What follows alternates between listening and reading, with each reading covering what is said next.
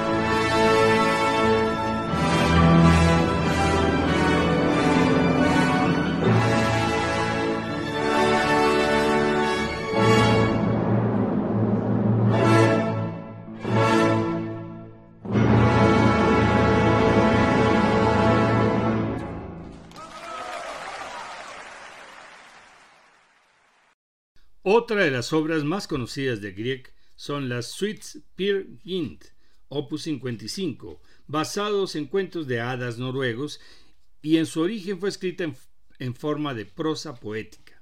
Sin embargo, la popularidad que fue adquiriendo llevó al dramaturgo noruego Henrik Ibsen a realizar una versión teatral en mil ochocientos setenta y seis. Las dos suites parten de veintitrés piezas breves que compuso Grieg como música de escena para la primera producción de la obra de teatro. Para este maestro de la miniatura, la música de escena era un género ideal para sus memorables piezas breves de personajes. Entre las ocho piezas que forman las dos suites, algunas han conseguido un reconocimiento especial. La mañana, que abre la primera suite, pone una bella melodía que es acompasada por las maderas que reproducen silbidos de pájaros.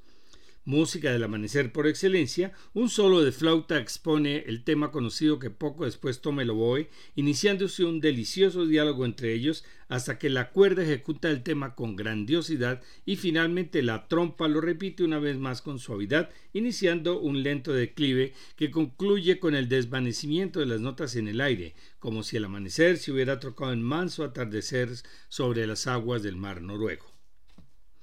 En la cueva del rey de las montañas es una descripción irónica de la gruta del rey de los troles con un tema que se acelera hasta convertirse en un baile grotesco. El comienzo evoca la oscuridad de la cueva y el paso ligero de Peer Gynt tratando de salir de ella. El fagot, el violonchelo y el contrabajo suenan de forma casi imperceptible recreando sus pasos. Al poco se les une el oboe y los violines en pizzicato, sugiriendo que anda de puntillas, pero entonces la música acelera el ritmo y el crescendo conduce a un tutti estruendoso en el cual surgen furiosos los duendes y los troles y atrapan al protagonista. Vamos a escuchar la versión de la Filarmónica de Berlín dirigida por Herbert von Karajan.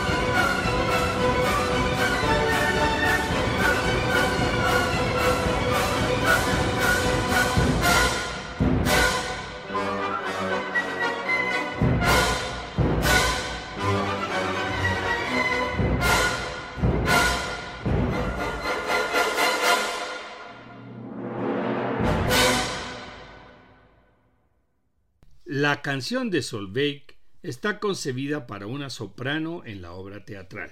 En ella, Solveig expresa su fe en que su amado Peer regresará a buscarla aunque pase el invierno, desaparezca la primavera y con el fin del verano termine el año.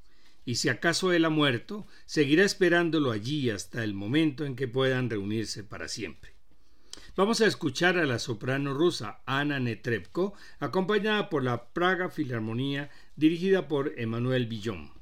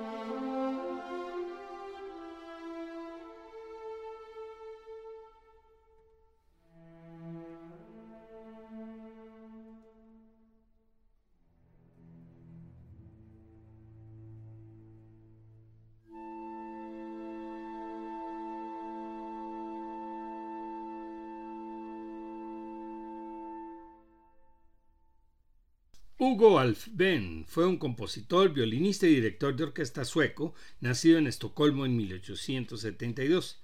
También se destacó como pintor y escritor. Estudió en el Conservatorio Real de Estocolmo de mil ochocientos ochenta y siete a mil ochocientos noventa y uno.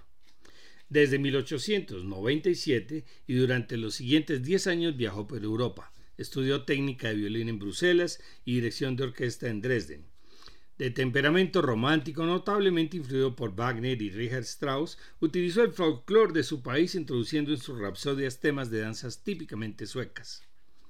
La rapsodia es una pieza musical característica del romanticismo, compuesta por diferentes partes temáticas unidas libremente y sin relación alguna entre ellas. Es frecuente que estén divididos en una sección dramática y lenta y otra rápida y dinámica para conseguir un efecto brillante. Alfvén compuso varias rapsodias. La número uno es la más conocida. Fue publicada en mil novecientos tres y la había escrito en una estancia en Skagen, Dinamarca. También es conocida como La Noche de San Juan, y la música está inspirada en la tradición folclórica finlandesa, incluyendo una canción para violín y una melodía tradicional. La pieza alcanzó una gran popularidad internacional por un arreglo de Mantovani en mil novecientos cincuenta y cuatro y en nuestro medio por un arreglo del maestro Pacho Galán también en los cincuenta. Vamos a escuchar la versión de la Orquesta Sinfónica Islandesa dirigida por el finlandés Petri Sakkari.